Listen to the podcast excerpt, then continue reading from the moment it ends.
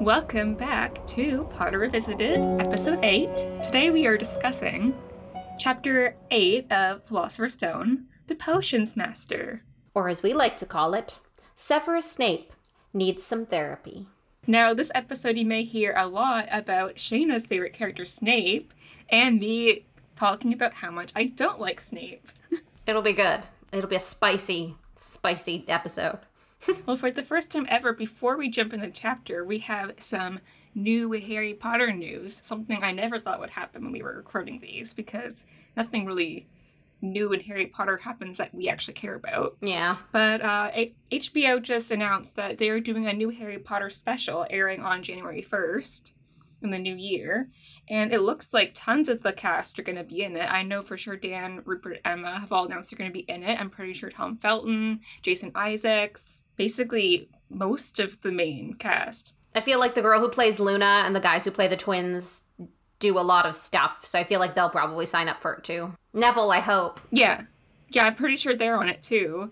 Yeah, in the the trailer they announced so many names. It just basically seems like it's most of the main cast. That's fun. And it's been, from what I can see, it looks like the author it's not a part of it. I don't know if that was on her part or is on the network's part, but she will appear in archive footage since it looks like it, they're going to be looking back at the Harry Potter series and like what it was like to film it and looking back 20 years as it is the 20 year anniversary of when Philosopher's Stone was released.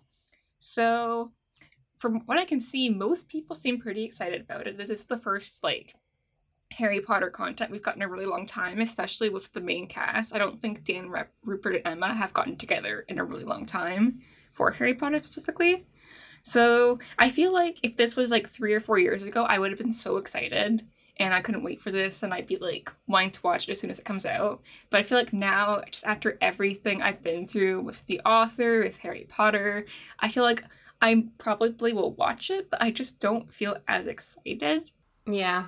How do you feel? Well, my first thought is that if the author's not involved, I'm going to like it a lot more than if they involved the author. I also feel like quite a number of the cast you mentioned are people who've spoken out for trans rights and have been pretty public in their statements. Yeah. Daniel, uh, Rupert, and Emma have all released statements.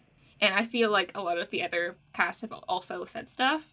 And I've definitely seen some backlash online about people about them doing it despite c- coming out against the author, but I'm like, yeah, they grew up with this series too. Every excuse that we have for still loving the series is also their excuse a thousandfold. Yeah, and it's probably bigger for them since this is what they grew up with. Like they this this is what they lived for 20 years. This was their actual childhood. These are their friends from their childhood. Also, it's just kind of like, I don't know uh, any contracts if they have any about promoting Harry Potter and stuff, but it's also just like, I don't know if they're being paid or not. They probably are, but I don't know. But it just. I mean, they should get paid. They're going to have to get on flights. I'm all fine with them getting paid for it. I just hope they do the most they can to remove the author from all of it so that there's a part of me that thinks like if i'm going to watch it i'm going to turn off the part of my brain that is critical try and turn off the part of my brain that like has all these issues and try and just enjoy it mm-hmm. to the best of my ability. Just like turn back into 16 year old me who wants nothing more than to watch this cast sit there and have a chat. But i think it'll be interesting to see how they do it. Like i don't really watch a lot of shows that do like a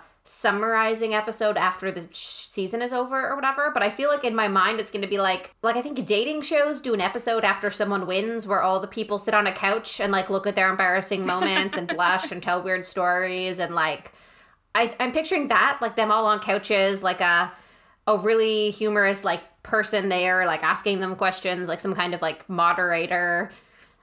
And they're sitting on a couch and chatting and being like, "Oh, remember when?" And oh gosh, that was my first on-screen kiss and like Yeah, there's not a lot of information about what it's actually going to be about, but it seems like the original director Chris Columbus is going to be there and they're just going to be like reminiscing about things. I'm hoping they'll show a lot of like archive footage. Yeah, stuff we haven't seen before would be very nice. I'd love that since I know they filmed like they have released bloopers and deleted scenes, but I know that Warner Brothers is hiding it because there's so much more that we haven't seen. Where's Peeves? Yeah. We know that they Exactly. Peeves is out there. Like yeah, that's just the first two movies that he directed. I'm like, there's probably tons of like cut scenes and stuff that like Yeah, there's probably like, like, where's Viktor Krum at the wedding? Because I know they filmed it. yeah, And they didn't show it, and it's not a deleted scene, and I want it. they owe you that.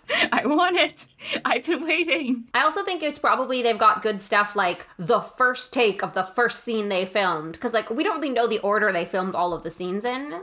So like it would be funny to see like their first scenes being filmed together for the movie. Like even if it's a bad take, just to be like, wow, look how far they've come. You know, actually, I don't know if this is correct, but I think one of the first scenes they filmed was the end scene where they get back on the train where Harry talks to Hagrid. That might be mentioned in because I have the film to that film book, and I remember that because I think that's one of the scenes where Daniel Radcliffe was wearing the glasses that he was allergic to, but they didn't know, so that's why his eyes look really watery. You mean the contact lenses? Or he might have been wearing the contacts actually. Well, he's allergic to a lot of things. Yeah, I don't think glasses would make his eyes watery, but I think it was the it was the green contact lenses that they had the trouble with. That and also the first pair of glasses that were nickel because he's allergic to that too. Oh my this poor guy. This poor kid. Yeah, but I'm interesting to see like, um, like because they have a lot of people coming back, so I think we'll definitely get a lot of um other people's interpretations of like being on Harry Potter that we probably haven't gotten in a really long time. Like, I think Robbie Coltrane's coming back. We have oh, fun. Helena Bonham Carter, which will be fun. Yeah, she'll be. Like we always had like the main, we always had the kids, but like getting like the older actors. I feel like like I think um Ralph Fiennes is coming back too, so we get Voldemort's opinion. Yeah, so it's just nice to see like the whole cast being. I don't know if if because of COVID and stuff they'll actually be together on set, but if, if they'll get people's opinions like interviews in like different areas and stuff. I also wonder if they'll be on set or not because I thought most of their set was like torn down. I mean, there's probably. I know they filmed some like corridor scenes in like some college in the UK or in Scotland or something, But I do think they have like the studio tour, so maybe they'll do a bunch of stuff there. or like in the fake Diagon Alley in California or wherever they built it. Yeah, no, it's just very interesting to see. So if uh, let, let us know your opinions if you're excited for it, if you're gonna watch it, if like you don't want to watch it, and yeah, just your you know your opinions and everything. And since they've done things like gone back and filmed scenes to like incorporate into like the rides at Universal Studios, I wonder if they'll film a short like scripted like scene. Like I would almost love to see like a Harry, Hermione, and Ron at a coffee shop as grown-ups, like around that like the final page of the book where it's like a few years later but just like as grown-ups complaining about their day at work you know like it's their lunch break and they're catching up and like They're kids. let them you know oh the kids these days you know Oh, my kids drive me crazy. just like nothing that ruins canon, nothing that ruins everything, just them being their characters, but like so tired. Yeah, but I'll probably watch at some point. I'm probably not gonna watch live just because I don't feel like I'm as excited for it. But it, cause it also comes on New Year's Day, and as an adult, I am busy during the holidays these days, which is weird. I also get to do whatever I want. I just don't have HBO Max or whatever it is that it's airing on. That's also the thing in because we're both in Canada, we don't have HBO Max. It would be on a different channel. So I'll just wait until it's, I don't know, on YouTube.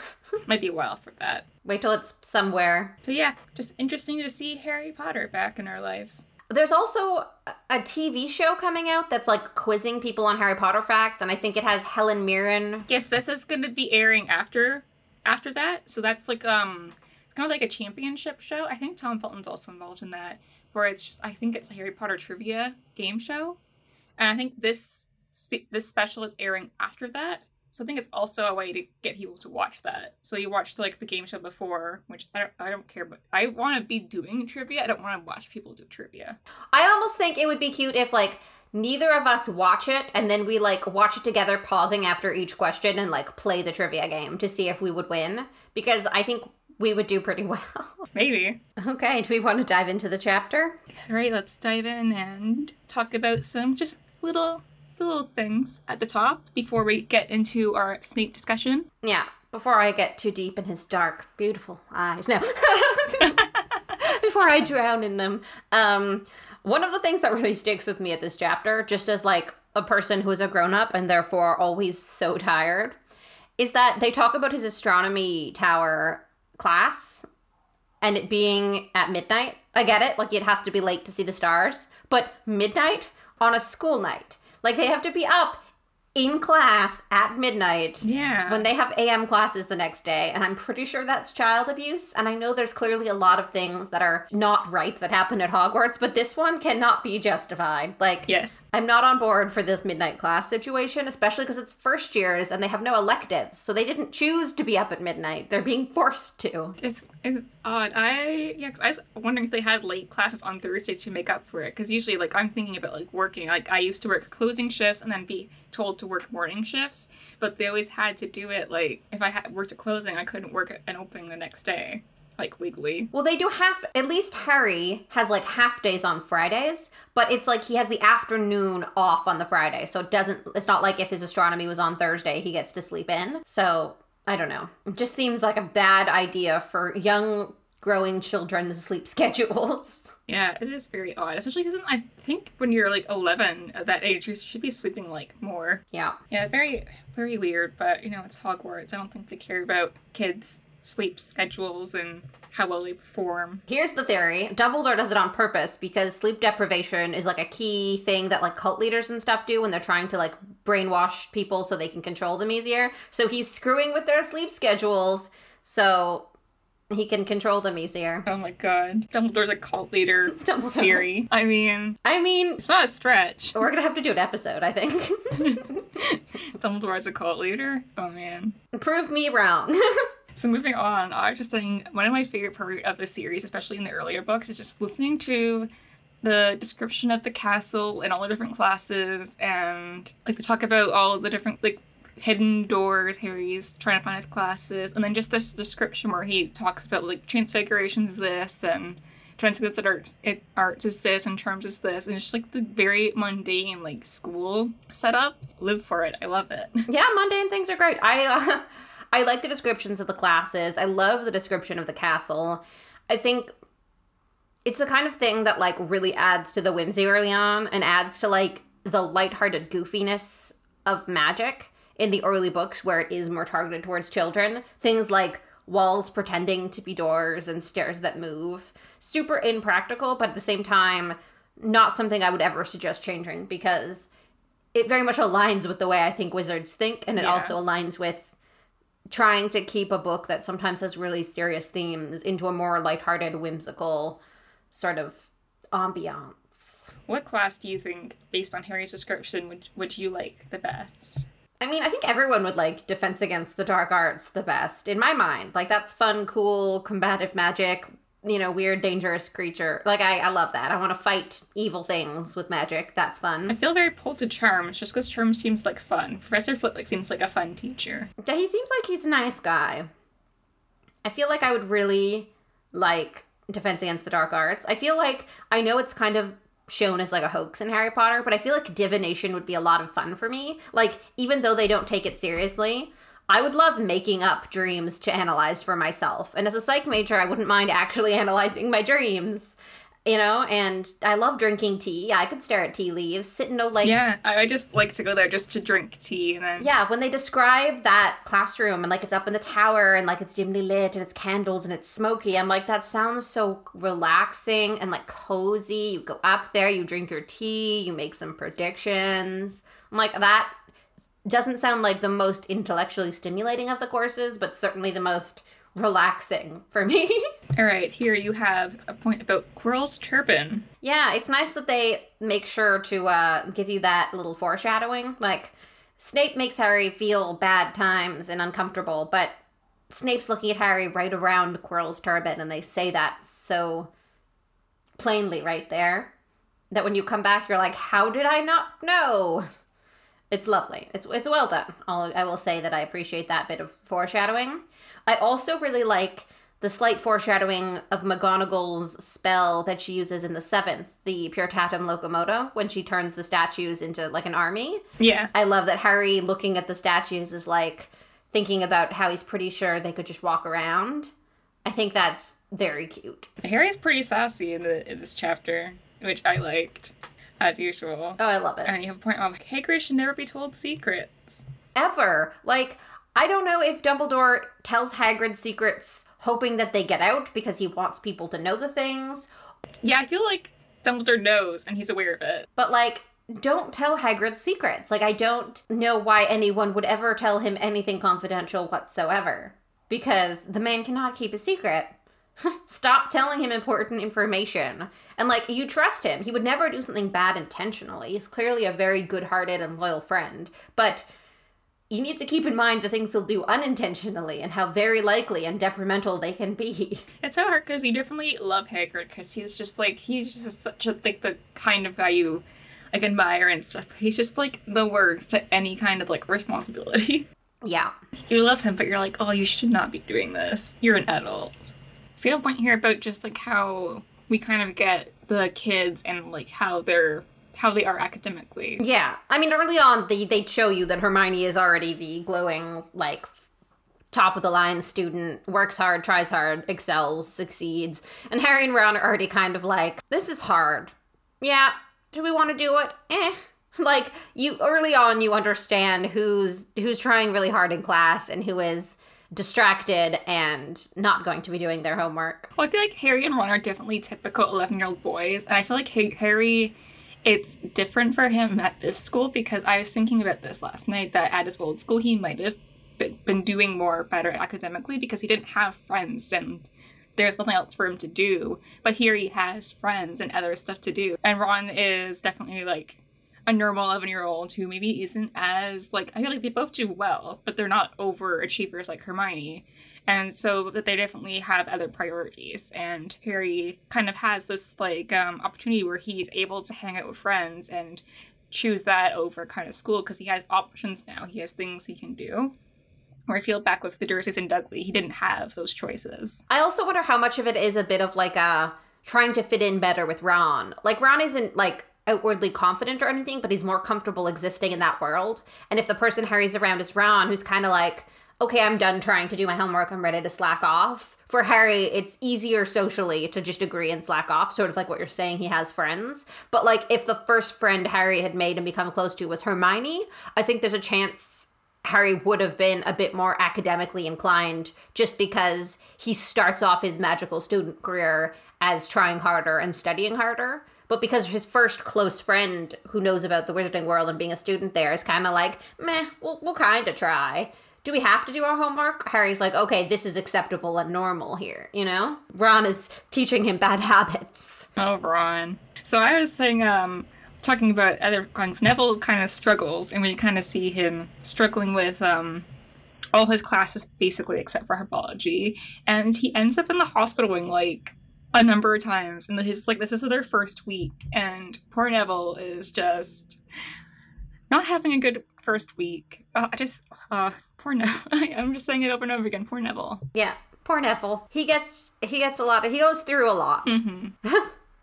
he uh, really he comes out on top, but he he goes through it. Yeah. I think to an extent because Neville could have been the chosen one. They also try and throw like Harry's almost murdered a couple times in the year and stuff. So they're like, we also need to have Neville's life not be perfect.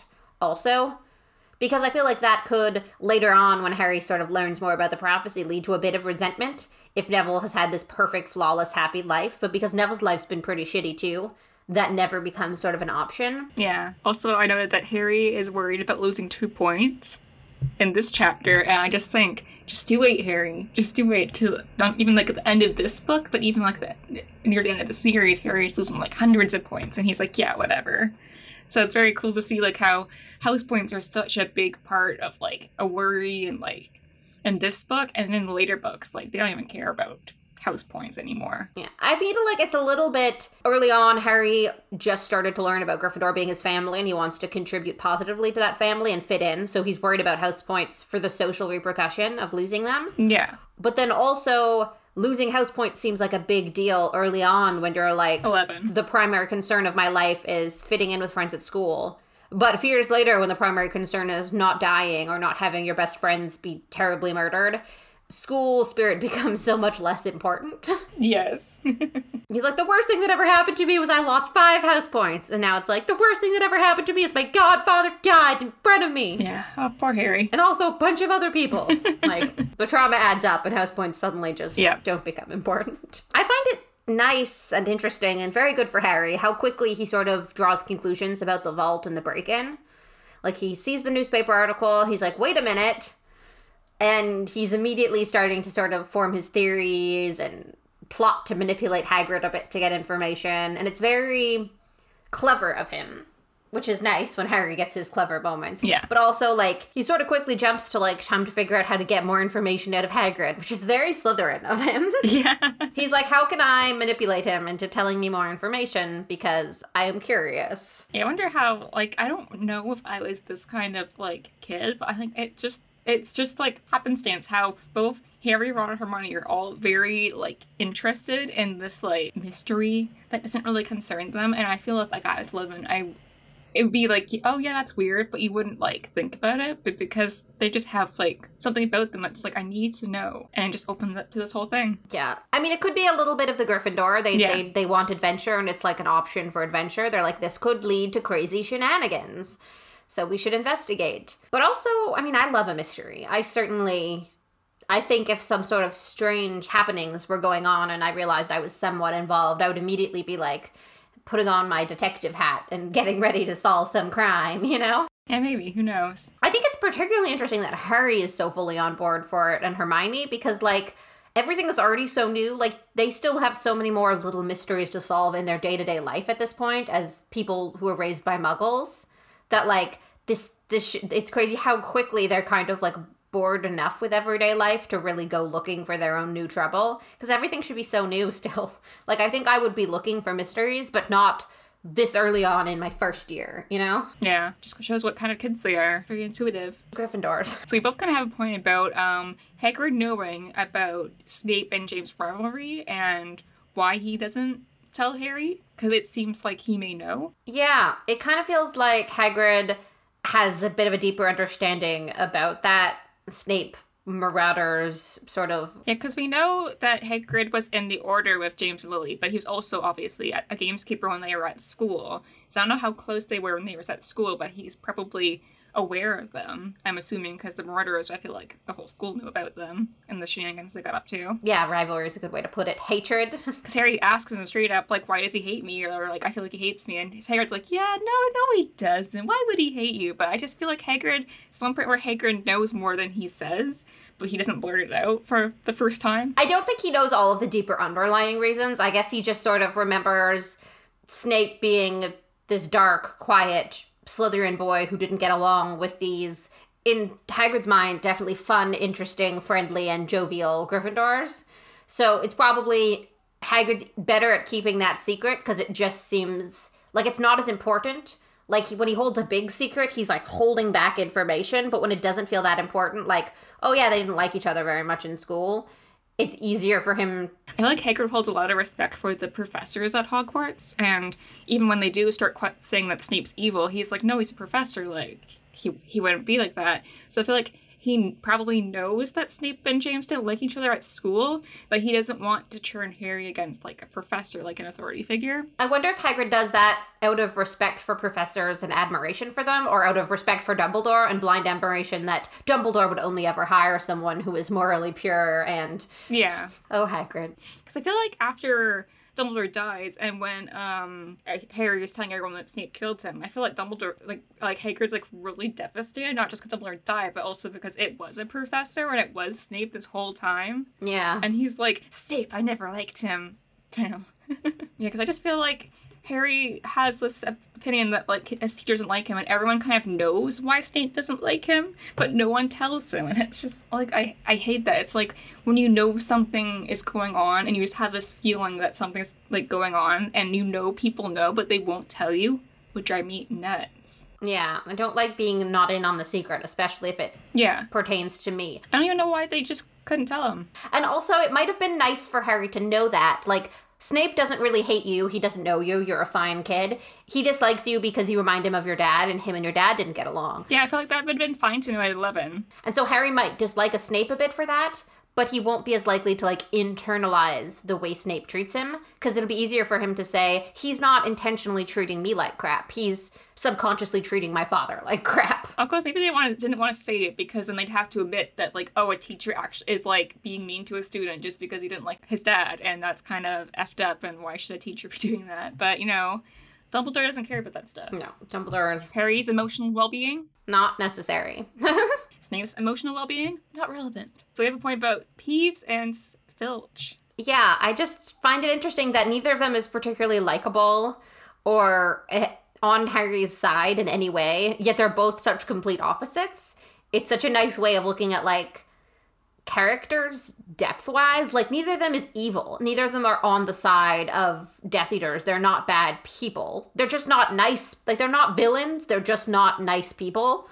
But also they're nice people. They're not nice people in completely opposite ways, and it's so nice to like get such a broad expanse of like different ways people can be good guys and bad guys, nice people and not nice people.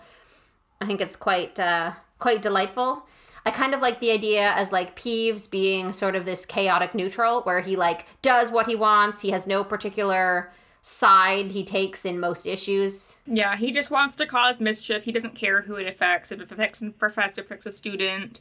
I think he does like doing things to make Filch angry because they just have like this rivalry the whole series. I agree. It's uh Yeah, we have Filch who's just a really bitter guy who just like is a sucker for the rules and hates anyone that breaks them. Yeah, well, I think it's more not even the rules. I just think he likes having some authority over the students because we know that he's a squib, and, and so it probably is really difficult to him for being in magic school with all these kids that are learning magic that he probably didn't get to be part of. But I feel like him having some authority over them, he kind of lords it over them. And yeah, we do know like he does get mad at them for like really insignificant things, and he's just a really bitter guy. I feel like if he was, if there was another caretaker that was like nicer to the students maybe that there wouldn't be as like a, a hatred between him and the students My theory that I mentioned in a previous episode about how I think he's also kind of a poltergeist, that's just like the counter to Peeves, like he's there to counterbalance the chaos with strict rules. I feel like if he is not that, if he's just a normal squib, it is so cruel to have him have that job at Hogwarts. A, he's heartbroken over not being able to do magic, and every day he gets to see a bunch of whiny brats use magic actively against him sometimes. And then also, it would be so much faster and easier for a magic person to clean up any of the messes he has to clean up, and yet they've got a squib out there doing it without magic. Like, I don't know how. It doesn't seem fair. I don't know why he's there. I feel like they could have found someone who wouldn't have been as miserable. Like, there's places Filch could be happier. I don't know, maybe Dumbledore has a reason for keeping him around because I feel like most of the staff, Dumbledore wants them there for a reason. Like we know Trelawney's there because she gave the prophecy, and Snape's there because obviously for this reason, and so he keep, and Hag, he keeps Hagrid there for a reason. So I feel like there must be something there. And Dumbledore's like, I need to keep him here because yeah, it just feels like it's a job, but and he obviously is housed, but it just feels like it's not a great job for him or good for his mental health because he's angry and bitter all the time.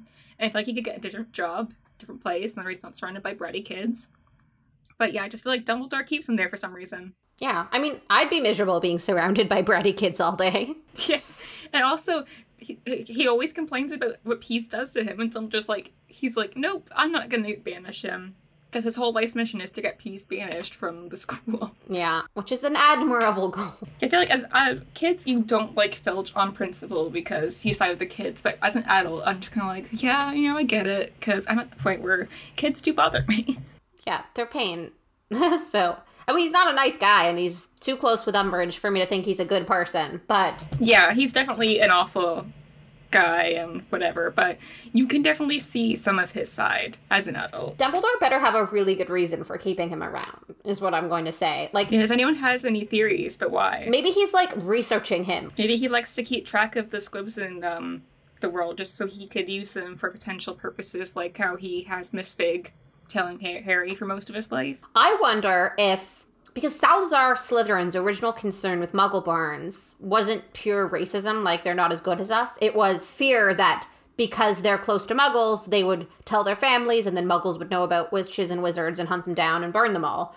But what if Dumbledore sort of had a bit of that worry too? So his theory was he would find the squibs that are really bitter about being squibs because they're the people who maybe don't have a muggle family but are the most bitter about the magical world because they grew up in it and suddenly can't participate in it and they know about all these things but they can't do them. Hmm. So maybe it's almost like he thinks Filch, as a squib who's incredibly bitter, would be a risk to the wizarding world, and the only way he can keep an eye on him is by keeping him at Hogwarts. That's very interesting. Because he's bitter enough to do something. Like, I could see Filch. Yeah. I definitely would like to talk about squibs more in the future, probably when we get to the next book and we find out Filch is a squib, would be a good time to discuss all about the squib culture since it's not it's like this really weird thing in the wizarding world. But I think it is time for us to finally dive into the Snape discourse. I will let you take it away since this is basically this is your section. this is for me. so, we're going to talk about the potions master, Severus Snape. Severus Tiberius Snape.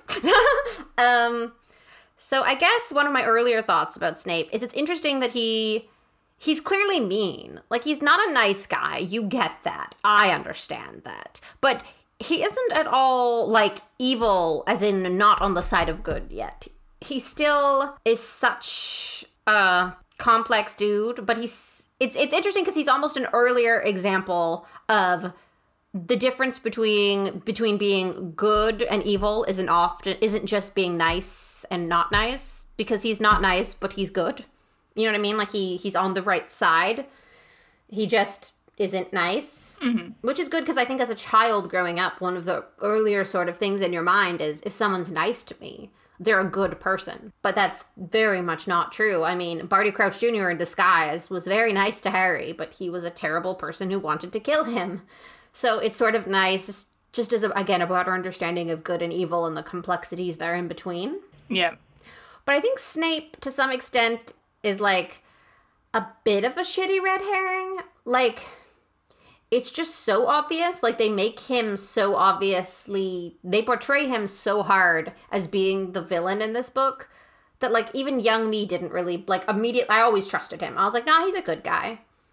Just because they leaned so hard I think that might just be a compliment to like how good of a like uh, reader you were that you were able to pick that up because I think it, they do make it pretty obvious in this book at least because it's meant to be a children's book but as the series goes on they kind of keep the theme of is he good is he bad you don't know I just I think it's very interesting as a character to have put in a kid's book the amount of layers they have to Snape is very nice. And I guess it works because the more you learn about him and the more complex he gets, the older you are as a reader. So I guess that's timed well. But I think maybe in when I read the first book, I was maybe a little bit above the reading level of the mystery of Snape at that point, and I was already like, nah, he's not the bad guy. I mean, you read this after you read like The Hobbit and Lord of the Rings, so I mean, yeah, but but those were yeah. Those were my first books, though. um, so it just, I don't know. It seems like they he wasn't a very good red herring for me. Like it kind of was so sure it wasn't him that I didn't like I was already coming up with other suspects sort of the entire time. Yeah. And every time they're like, look how shady Snape is, I was like, yes, I get it. You want me to think it's him, but it's not. it's just not him. I'm sorry. Yeah. Can't be. So the interesting thing I think about Snape is that he is a very good potion maker, and it's obvious that he has like this very like the way he feels about potions is very like personal, and he has a lot of respect for it. But we know from Percy earlier that he doesn't want to teach potions; he wants to teach defense against the dark arts. Yeah, I think Snape likes potions in that he's good at it, and people like things they're good at, and I think he likes the exact science of it because as he's a person who I think I think he's a person who's often like judged and treated a certain way based on what house he's in or the fact that he looks evil or like all these things. And with potions there's none of that involved. There's no like subjectivity, I guess. Like it's it's I think with potions there's no really chance. There's like you just it's it's like you have natural talent or you have to like it's like something you have to refine. It's not like you can just kind of like cheat your way through it yeah, it's sort of all it's an exact science. I think he likes that it's reliable in that if you make the potion with the right ingredients in the right way every time, the results will be the same. And I think he likes that. It's reliable and it's exact. But I also think of it like for me as a person who has a lot of like anxiety and depression issues, I find small tasks that you see through from it being nothing to like being a completed task really absorb my attention enough that they really help me cope like they distract me from a lot of my issues and my stress. So things like painting my nails. I don't like having painted nails, but I paint my nails because it's a task that makes me stop, slow down, focus on something small, and then have an end result I can look at and say, it's better now. And I think potions might, to some extent, do that for Snape. Like, you have to count how many times you stir the cauldron. You have to make sure you properly slice the right amount of whatever. And because it's so grabbing of the all the focus, Yeah, it probably would be good for that since it's so involved and you have to pay attention. Yeah, so it probably takes away a lot of his like the part in the back of his mind that's always blaming him for Lily and stressed out about Dumbledore and stressed out about Voldemort. It's just sort of like it's not his passion, but it's a helpful coping mechanism he has to distract him from all of his stress. And so I think it's probably very helpful for him in that way. But I think it also to some extent makes him think of Lily because it was Lily's favorite class was potions. So Yeah, she also excelled at it as well. So yeah, it's somehow makes him feel like close to her, maybe. But that's sort of how I feel. That's where I stand on Snape and potions. It's his coping mechanism that he's good at, and it's not his passion, but it's good for him.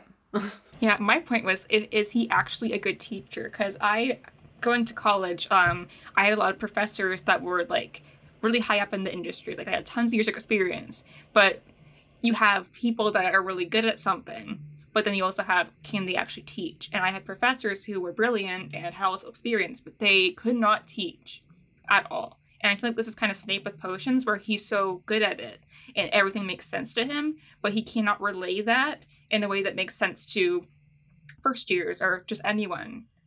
He just kind of leaves it up to them, and he's obviously he's kind of cruel and he doesn't help people and he favors people from his own house. And I'm just like, how is this like a thing?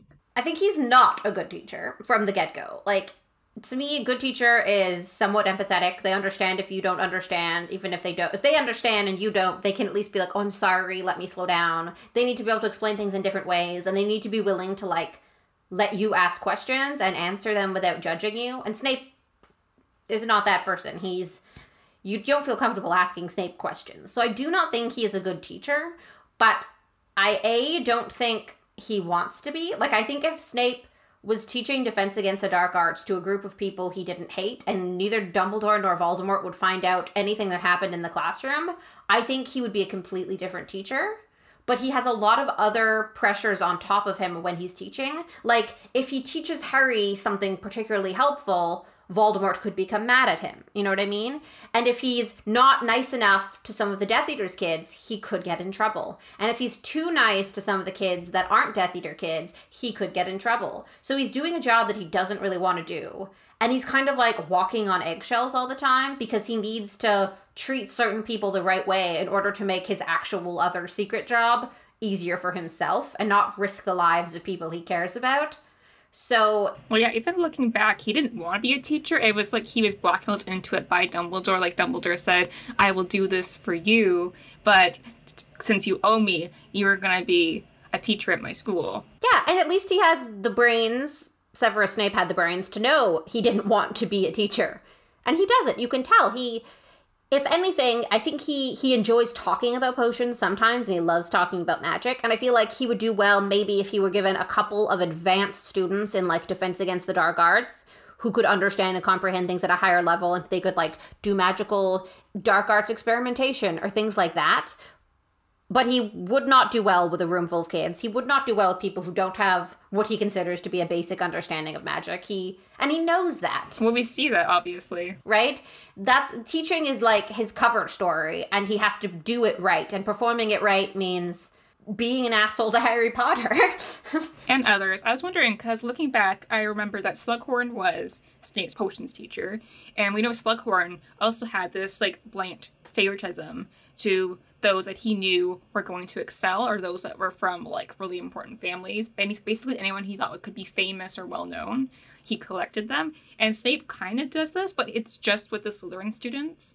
So I don't know if that's his way of getting back because I don't know if Slughorn really appreciated him because he was from like this he was from a poor family he had a single mom like he wasn't well known but he was good at potions but i feel like slughorn didn't take to him the way he took to lily and if it's his way to get back at slughorn from like overlooking him and everything. So he presents his like favoritism to students. Hmm. I feel like Snape doesn't think about Slughorn often or really resent Slughorn because I think Snape was gifted enough at potions that, like, by his second year at Hogwarts, he would probably have been invited to the Slug Club. Because, like, Ginny gets invited not based on blood status, but based on being good at curses and magic. And Slughorn's like, wow, she's smart. I want her in my crew. So I feel like Slughorn starts by collecting people who come from families because he expects that's the status symbol. But if I think a student showed a particular degree of proficiency, especially at potions, I think Slughorn would be like, yes, I want you to be a part of this. Uh, but I don't think Snape really cares. I just I just found Snape Snape's probably very unlikable. Like he's very into himself, and you look at Ginny or other people he invited, they have very like bright personalities, and I feel like that matches Slughorn. So he goes for people that like he wants to spend time with. But like I feel like Snape it was definitely not a very likable person as a child. So he, he he brought Lily in because she was also good at potions, but also she was probably pleasant to be around. But Snape's very like into his like what he's doing, and I don't think he would have played along that well with Slughorn.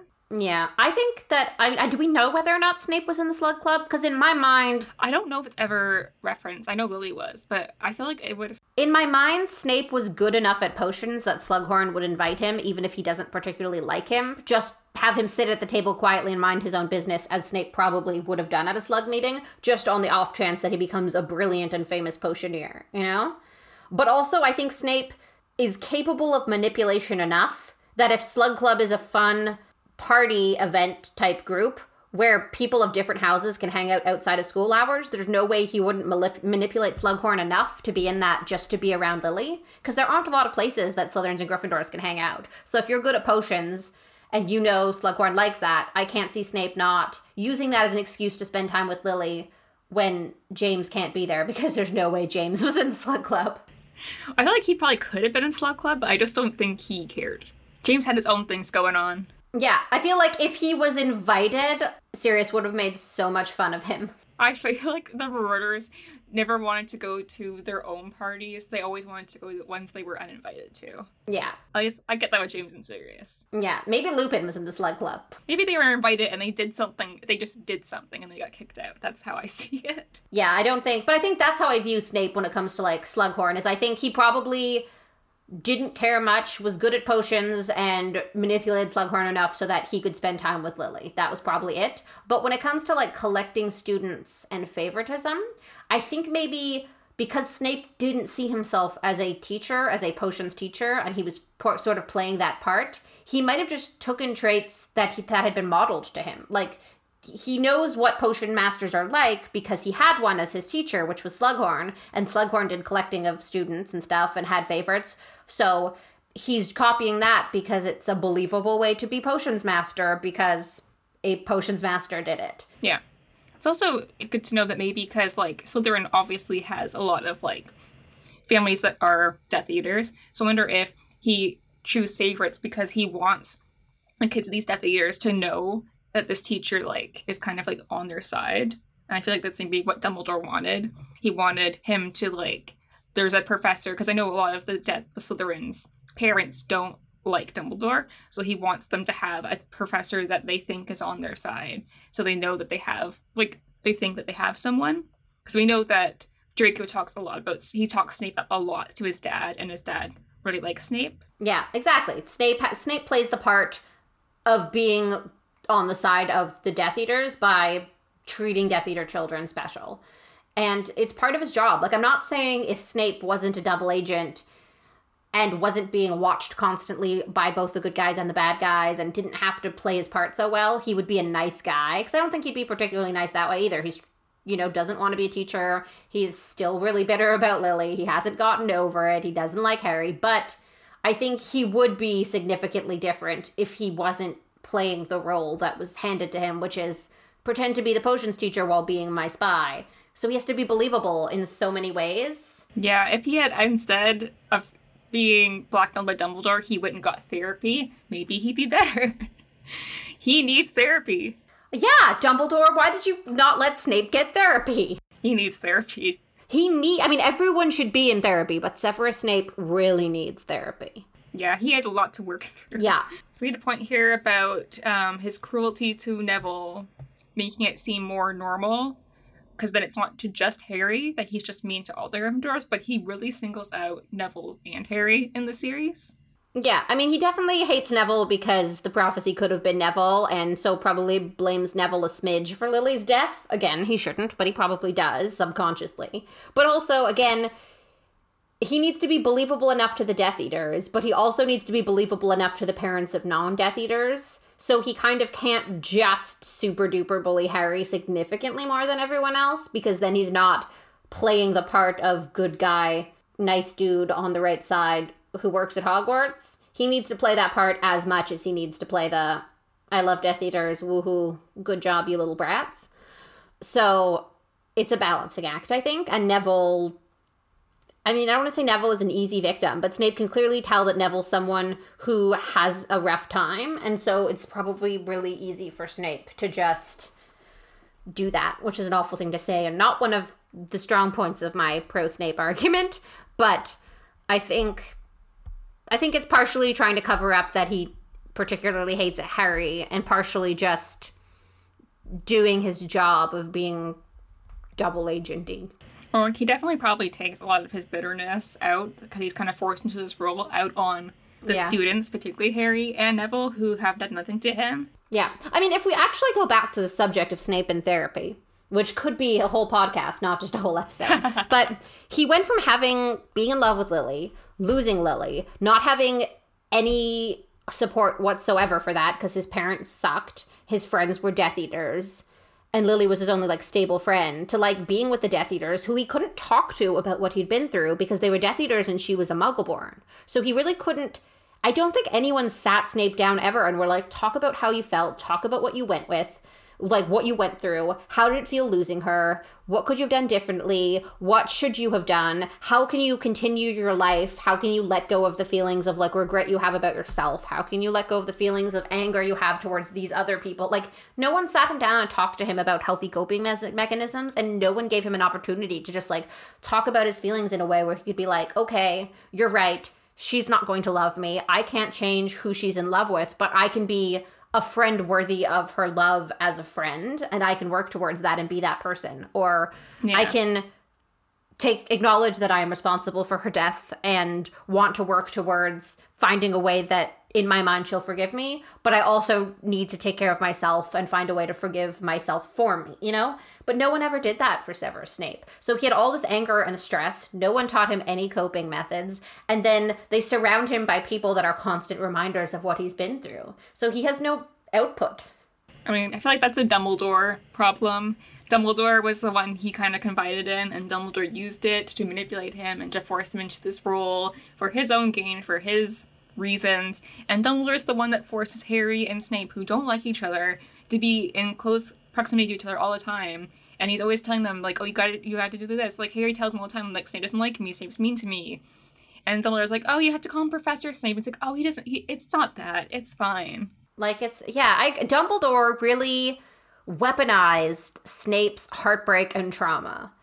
That's what it is. He weaponized it and Severus Snape didn't really have a fighting chance. Like he was sort of a kid when he lost his friendship with Lily. And from that point on he never had anyone and like you can blame him a little because at one point he became a grown man and still never got help. But Yeah. he didn't know he could. Like there was no who was he going to go to for help? Like now you're a Death Eater. All your friends are Death Eaters. I'm sure they don't have therapy on budget for the Death Eaters. He can't talk to any of them. I don't think anyone went to therapy because I think that, that's probably like the 80s. And if he went to talk to anyone else who wasn't a Death Eater, he's betraying the Death Eaters. And then when he's a double agent, like no one really stopped to care about his feelings. I care about his feelings. I mean, I really don't care about his feelings, but I can acknowledge.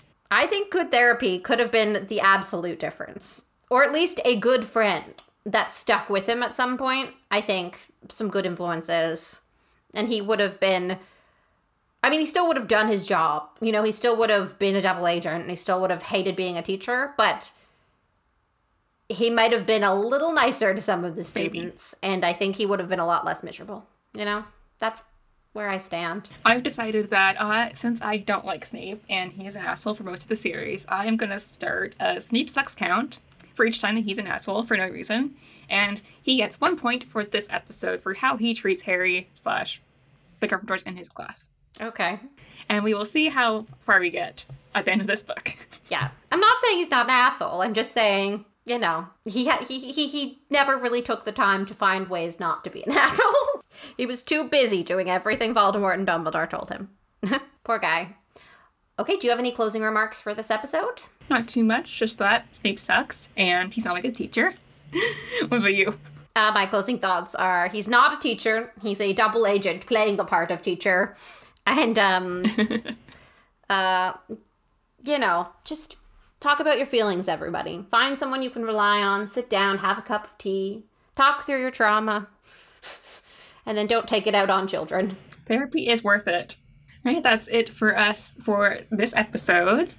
And join us next episode as we dive into chapter 9 of Philosopher's Stone, The Midnight Duel. Of course, if you have any thoughts on this episode or future chapters or previous episodes, you can reach out across social media to us at Potter Revisited, or you can email us at potterrevisitedpodcast at gmail.com. And we'll see you next time. Bye.